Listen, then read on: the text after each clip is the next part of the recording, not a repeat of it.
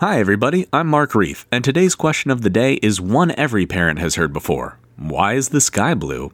The answer to that is the same as why the ocean is blue it's all of that water.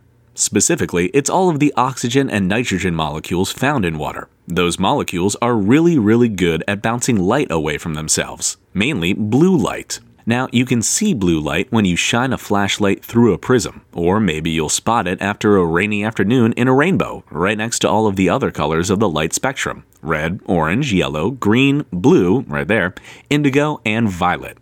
The reason oxygen and nitrogen molecules reflect blue light so well is because blue light travels at a shorter wavelength than any of the other colors. While red light travels in long, lazy curves, blue light travels in jagged, sharp turns.